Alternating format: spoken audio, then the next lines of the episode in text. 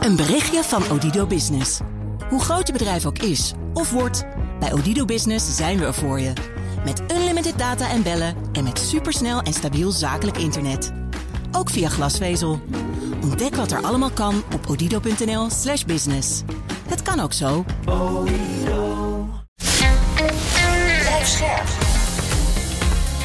BNR Nieuwsradio. Boekenstein en de Wijk. Hugo Reitsma. Dit is een extra uitzending van Boekenstein en de Wijk in verband met de oorlog in Oekraïne en de crisis met Rusland. Het is woensdag, dag 350 van de invasie. Wat kunnen we zeggen over de bewegingen aan het front?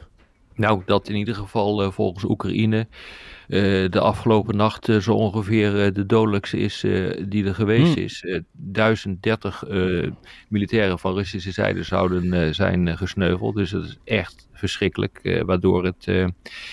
het totale aantal gesneuvelden op ruim 133.000 komt te liggen. Dus nou ja, er gebeurt dus wel wat, maar tegelijkertijd moet je constateren uh, dat er een hele hoop uh, gebeurt. Uh, maar dat het ook echt weer. De, die voorbereidingen voor een nieuw offensief worden wel hm. steeds duidelijker. Hm. Er worden dus nog meer um, dienstplichtigen die niet goed zijn geoefend het gebied ingestuurd. En dan praten we echt over die halve maan eigenlijk in het zuiden en het, en het oosten van het land, bij de Donbass dienstplichtigen worden erin gebracht die niet goed zijn ge geoefend en die worden eigenlijk allemaal kapot ge gemaakt. En dat zie je dus ook uit die cijfers van, van Oekraïne. Mm -hmm. men houdt voorraden nu achter de hand, met, met, name ook munitievoorraden kennelijk, om die op te sparen voor de grote aanval die komen gaan. Er wordt nu al een Um, een, een, dag van 15 februari genoemd, waarop dat het geval zou kunnen zijn. Nou, ja. ik, vind, ik, ik, ik weet het niet hoor. Ik vind dat uh, dat verschuift iedere keer. Iedere, uh, dan is het weer mei, nu is het weer 15 februari. Ook hm. dit komt uit de Oekraïnse kant. Hm. Um, ik moet dat, moet dat nog zien. Maar een van de interessante discussies die nu plaatsvindt van ja, hoeveel troepen zijn er nou eigenlijk? En, nou, als ik, als ik over even kijk en als ik dat ook check of dat klopt bij, bij, bij anderen die er wat van af weten, dan moet je constateren dat pak weg aan de Oekraïnse kant er iets van 250.000 zijn op dit ogenblik. Uh, er zijn 320.000 uh, Russische troepen gestationeerd op dit ogenblik in, uh, in Oekraïne. Daar kunnen 150.000 uh, bij komen van de lichting september. Nee. die 150.000 zijn nog niet ingezet. Die andere 150.000 zijn wel ingezet. Gedeelte, gedeeltelijk zijn die ook gesneuveld of zo zwaar gewond dat ze niet meer kunnen worden ingezet. dus 150.000 plus die 320. En de, het schijnt toch wel eens nu zo te zijn, daar is vrij veel verwarring over. Uh, maar men is over de 300.000 gegaan in Rusland uh, voor de mobilisatie. Mm -hmm. dus uh, die waren aangekondigd, maar het lijkt er nu toch op dat ze eerder tegen de 500.000 hebben, hebben gemobiliseerd. En dat betekent dat je, als, als, er echt strijd, als de strijd losbarst, dat uh, de Russen ongeveer uh, kunnen rekenen op pakweg een 600.000 uh, man. In dat, meer dan twee keer wat de Oekraïners hebben. Ja, ja? meer dan twee keer. Ja, ja. Er is een ja, probleem bij. Gezellig, nog een probleem ja. erbij. Ook drukte op het uh, diplomatieke front hè, met uh, president Zelensky, die een bezoek bracht aan het Verenigd Koninkrijk. En een uh, geweldige toespraak natuurlijk weer gaf voor Parliament Hall. Allemaal over vliegtuigen. Ja, en met mooie slogans als Freedom will win, hè, de vrijheid zal overwinnen. Hij maakte ook een zinnetje over Boris Johnson. Dat als het, het, als het allemaal heel moeilijk werd, dan wist Boris Johnson toch weer landen te verenigen. Dat zal Boris prettig gevonden hebben dat hij dat gedaan heeft. Hè. Nou, verder is die, hij heeft dus heel, gezegd, heel duidelijk gezegd dat hij fighter jets wil. En het antwoord van Sunak was dat de Britse piloten zullen beginnen met het trainen van Oekraïnse piloten om de NATO, NAVO-vliegtuigen te vliegen. Ja. En dat zij overwegen op langere termijn gevechtsvliegtuigen te leveren. Zo, zoiets was ja. de formulering, hè? Ja, dat was de formulering. Dat is toch weer een stapje verder. Weer ja, een stapje verder. Ja, ja. En, en, morgen gaat Zelensky, jongens, door naar Parijs. En daar ontmoet hij Macron en ik meen ook Scholz. En dan gaat hij donderdag gaat hij dus naar de EU-top in Brussel. Sorry, hij gaat dus vandaag naar Parijs, vanavond. Vanavond. En morgen dus naar de EU-top van de EU-leiders. Mm -hmm. En ondertussen heeft Kuleba, de minister van Buitenlandse Zaken, met Hoekstra gebeld. Ook dat ging volgens de Oekraïners weer over de F-16's. Dus dat is nu echt uh, waar ze zich op focussen. Nou ja, daar ging het uh, vanmiddag in de Tweede Kamer ook over. Uh, ik Aha. was met, het is echt interessant wat er gebeurde, met Martin Kruijf, Bob Deen en Peter Weininga. Werden wij gehoord door de Vaste Kamercommissie voor Defensie. En eigenlijk ging het hier feitelijk ook over. En uh, het interessante is dat zeg maar degene die aan mijn kant van de tafel uh, zaten, eigenlijk wel op één lijn zaten. Uh, en dat is ook feitelijk de lijn die je heel vaak hoort in de Verenigde Staten. Namelijk, kijk uit met het leveren van nog grotere wapensystemen waarmee je Russisch grondgebied kan bereiken. Mm want dat is zo'n kwalitatieve omslag in de strijd dat dan de escalatie weer, drijft, weer dreigt. Dit is voor de Amerikanen buitengewoon belangrijk. de Amerikanen hebben ook gezegd van nee, geen F-16's. Maar dat geldt eigenlijk ook voor de ATACMS, daar heb je ze weer, hè, die 300 kilometer verschietende raketten. maar het geldt ook voor zeer geavanceerde systemen zoals de Grey Eagle drones, die de Amerikanen zouden kunnen leveren. Maar dat gebeurt niet. Omdat het idee in toenemende mate bestaat dat je die systemen nodig hebt. Eigenlijk om uh, Rusland van nog roekelozere acties af te schrikken. Dus op het hm. moment dat ze uh, de Dieppe oversteken, ik noem maar wat. Of ze dreigen de hele Donbass in te nemen. En ze willen nog verder gaan in de richting van, van, van Kiev. Misschien wel vanuit Belarus. Dan zou je kunnen gaan nadenken over nog veel drastischer maatregelen. Dan zou je kunnen denken over bijvoorbeeld een no-fly zone, over het hele Oekraïnse gebied dat niet bezet is. Dan kun je gaan nadenken over de inzetten van F-16's. En dat wordt dus nu op dit ogenblik steeds meer gezien als een, als een methode om Rusland af te schrikken van verdere grootschalige acties. Mm. dus uh, die, je kunt nu niet zomaar alles inzetten, maar je hebt ook iets nodig om uh, de Russen die zeggen van als je nu nog verder gaat, dan gaan wij ook verder. En dan komen er F-16's jouw konden op. Maar voorlopig is het antwoord van de Amerikanen nee, ze gaan er niet komen. Ja, dat, dat, het creëert dus een hele interessante situatie. Hè? Stuart Sjoerdsma die wil ongeveer persoonlijk die F-16 daar brengen. ja. en, en onze defensie-experts die waren dus vanmiddag daarover eens met elkaar. Hè? Van, ja. Ja. ja, er was een opmerkelijke overeenstemming hoor tussen ons. Uh, dat moet wel gezegd worden. Bob Deen was ik heel blij mee. Was ik overigens heel blij mee. Hij legt ook heel helder uit. De belangen van de NAVO zijn op dit punt niet synchroon met die van de Oekraïne. Oekraïne wil natuurlijk dolgraag die vliegtuigen hebben om zichzelf te verdedigen. Maar het zou dus kunnen leiden tot een wider conflict. En dat is niet in het belang van de NAVO. Dat is gewoon ja, het interessante is natuurlijk ook dat. Uh, uh, dat dat ook direct uh, raakt aan het politieke debat wat we hier hebben, waarbij de de minister van Defensie ook wel erg, uh, van Buitenlandse Zaken, sorry, Wopke Hoekstra, uh, wat al te gemakkelijk heeft geroepen van nou, we gaan die F-16's zo nodig als er om gevraagd wordt, zullen we dat wel willen naar kijken, maar dat betekent eigenlijk dat je dat wel wil. Hmm. Um, ja, en daar werden natuurlijk ook de vragen over gesteld van, ja, hoe, hoe, hoe, waardeert u dat nou eigenlijk in het kader van wat hier nu gebeurt? En dus is de vraag aan de orde van, ja, hoe loopt dat debat nu eigenlijk in Nederland? Uh, ten opzichte van de Verenigde Staten. Mhm. Nou, dat debat in Nederland loopt in ieder geval volgens mij uh, tamelijk, uh, ja, op een aantal punten redelijk ongeïnformeerd, maar ook wat emotioneler dan in de mhm. Verenigde Staten, waarbij, het, waarbij er veel strategischer wordt nagedacht over wat je wel en wat je niet kan. En dat leidt ook weer tot de discussie, hè, want Nederland behoort bij dit kleine groepje landen dat zegt, Oekraïne moet winnen. Nou, dat klinkt mooi voor een land dat uh, geen defensie meer heeft en dat daar ook niet uh, in heeft willen investeren de afgelopen uh, eh, 30 jaar. Ehm, maar bij de Verenigde Staten zie je dus nu dat er een andere positie wordt ingenomen. Het hm. doel is niet winnen formeel, maar het doel is om Zelensky een zo goed mogelijk uitgangspositie te geven aan de onderhandelingstafel. En dat is echt wat anders. Dus daar is ook ehm, over gesproken van, ja, wat is winnen nou eigenlijk? Wanneer heb je hm. nou eigenlijk succes? Ja, dit laat overigens onverlet, Rob, maar dat, heb, dat zei je geloof ik in het begin ook. Hè, van dat als de situatie van Oekraïne dramatisch verslechtert, dat is inderdaad dus die F-16-optie weer helemaal naar voren komt. In de vorm van die turns. Dus we, we, gaan hier ongetwijfeld nog wekenlang over praten, denk ik. Ja, en het interessante is, uh, om nog even over uh, de Britten, uh, op de Britten terug te komen. Die vraag werd mij ook gesteld door Van Dijk, die volgens mij van de SP. Ja. Eh, die volgens mij ook de initiatiefnemer was van deze uh, ronde tafel. Ehm, wat betekent het nou eigenlijk? Uh, moeten we bijvoorbeeld nu al gaan trainen? En dat is echt een interessante vraag. Als jij dus vindt dat dit afschrikking is, onderdeel van een afschrikking is om Rusland van nog grotere drastische tappen te weerhouden, ja, dan is het verstandig om wel die piloten van Oekraïne te gaan trainen. Mm -hmm. En dat het zou mij niet verbazen als dat al gebeurt. Er is een aantal hmm. maanden geleden is er een groep uh, Russische piloten aangewezen. Uh, die geschikt moet worden gemaakt uh, voor, voor het kunnen vliegen op de F-16. Maar waarschijnlijk ook op de Saab Viggen.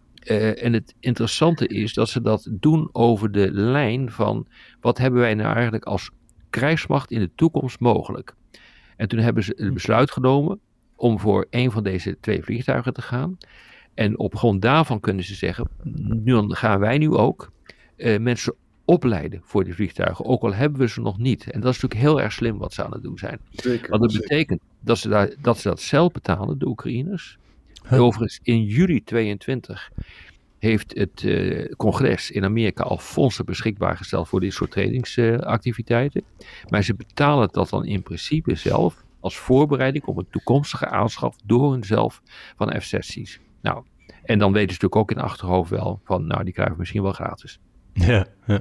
Hey, maar, uh, Nederland kiest eigenlijk verrassend harde lijn, althans voor ja. een West-Europees land in het conflict. Proefde jij bij die defensiewoordvoerders, nou Sjoerdsma van D66 werd al genoemd door uh, Arend Jan, maar ja. zijn, zijn daar nog twijfels over of zitten die, althans de middenpartijen, ook allemaal op die lijn? Nou, ik vond het, het, debat was niet echt politiek. Dat kun je ook niet met ons uh, uh, doen. Het was echt informatief uh, naar hun kant. Ik vond dat de vragen wat dat betreft erg goed was, waren. En ik denk dat men heel goed doorgeeft dat je niet zomaar ongeklausuleerd van alles naar naartoe kan, kan sturen. En dat de Amerikanen, dat hebben we ook denk ik met z'n vieren heel duidelijk gemaakt, de Amerikanen bepalen en zij niet in -hmm. de Tweede Kamer en zeker ook niet de Nederlandse regering.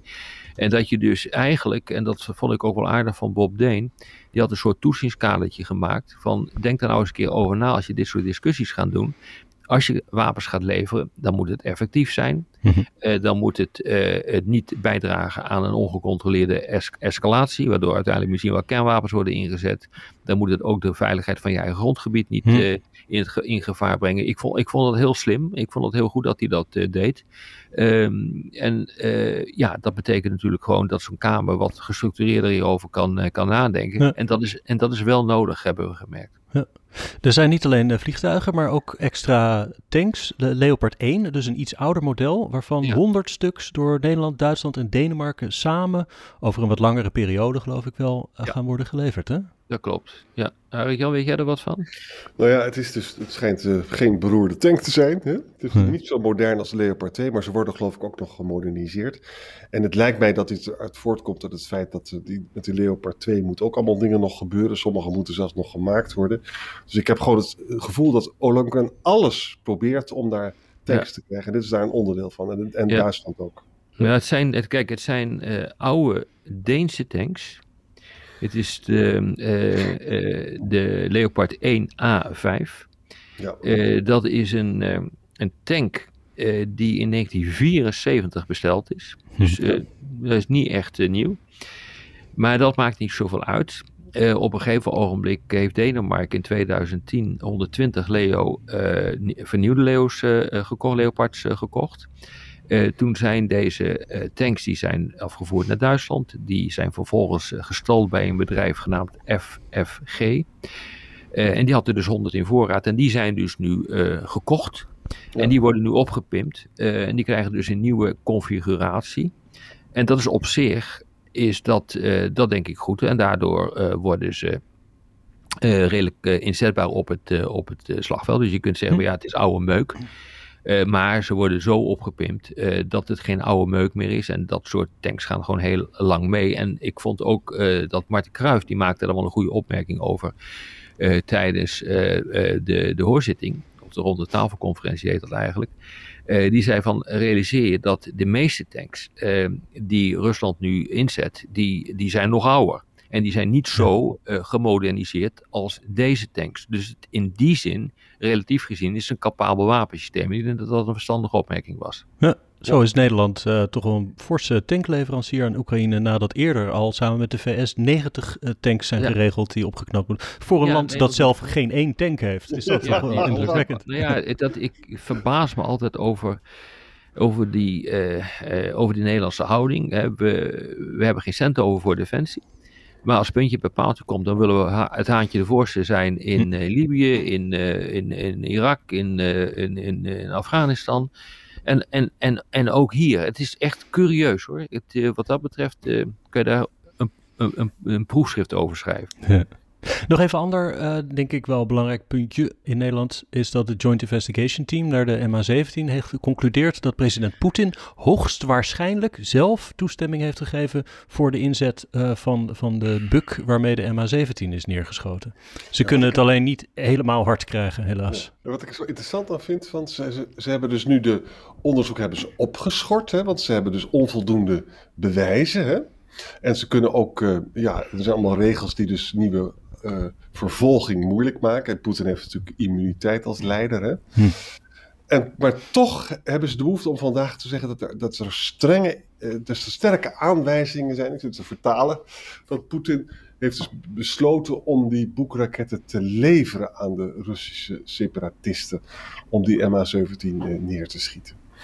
Uh, nou, dat, was, het was eigenlijk altijd al heel duidelijk, maar nu hm. komen ze dus heel duidelijk er internationaal mee als een soort einde van hun onderzoek. Ze zeggen wel van, uh, dit heeft geen zin meer niet, want all leads have been exhausted. Hè? Dus ja. we hebben alles gedaan.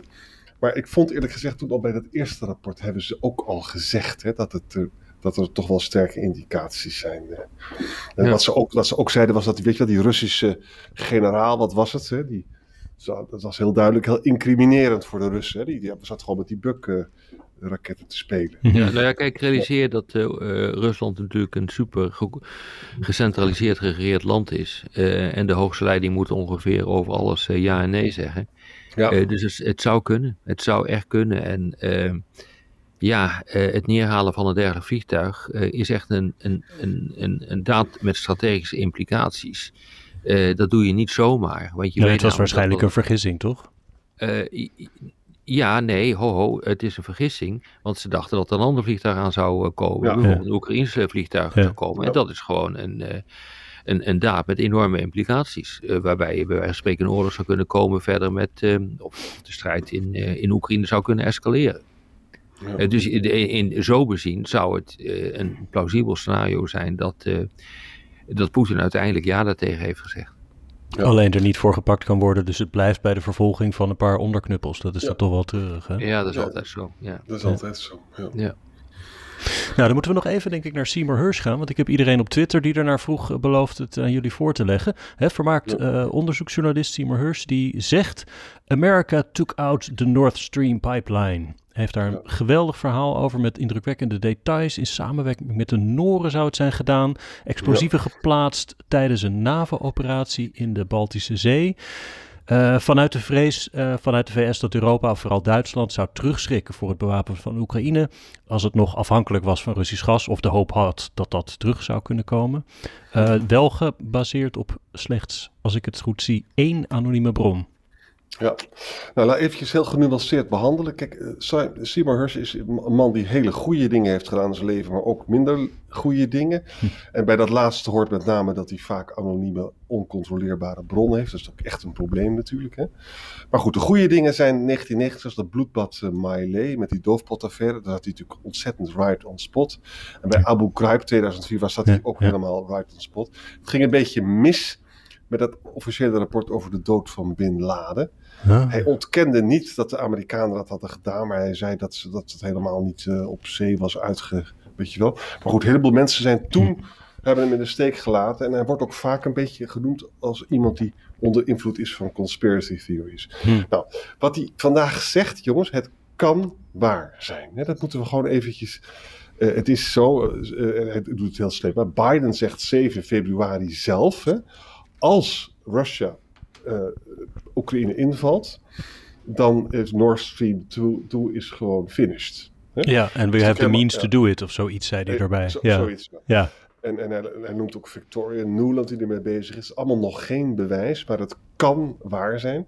Het interessante vraag is, is denk ik dit, Rob. Van, stel je nou eens voor dat dit uitkomt. Dat het inderdaad zo gegaan is. Dan, dit heeft natuurlijk grote, kan grote politieke gevolgen hebben. Ik keek op Twitter. Iemand als Sarah Wakenknecht, hè, die is überhaupt tegen die wapenleveranties. Van die, die linker, toch? Ja, van, van die linker, weet je wel. Dus die, uh, ook nog een afsplitsing daarvan, maar zo'n linkse dame die erg welsprekend is. Hè. En die zegt, zie wel, die Amerikanen kun je dus niet vertrouwen. En we moeten überhaupt geen wapens leveren aan deze sectarische strijd. Trouwens ook in Nederland partijen die dat soort standpunten mm -hmm. hebben. Hè. Mm -hmm. Dus het is, Bovendien, als je het ook nog even verbindt, wij hebben altijd heel vaak praten met elkaar over die ontkoppeling hè, die de Amerikanen willen met China en zo. Er zijn veel meer spanningen tussen Amerika en Europa dan je op het eerste gezicht zou denken. Klopt. En dit is er natuurlijk eentje die erbij komt, want ja, jeetje Mickey, wie, wie zijn uh, uh, Nord Stream 2? Dat is dus een bedrijf in Zwitserland, Rusland, Duitsland, Nederland en Frankrijk. Hè? En die, die vonden dat helemaal niet zo'n geweldig idee dat het gebeurde. Ja, nee. en, en, en bovendien, we klagen allemaal vreselijk over de hoge energieprijzen. Dus, dus potentieel is dit toch wel heel gevaarlijk wat hier gebeurt. Ik denk het ook. Ik kan het bijna niet geloven. Het, maar ik heb ook geleerd om niets uit te sluiten. Um, het, de vraag is werkelijk wat voor het Amerikaanse belang hier nou eigenlijk is. En of je dat niet op een andere manier kon doen. Kijk, uh, realiseer je. Dus uh, Biden heeft dat gezegd. maar ze hebben de middelen om het te sluiten. Ja, zeker. Dat realiseer Dat had Trump ook. Dat heeft hij door middel gedaan van secundaire sancties.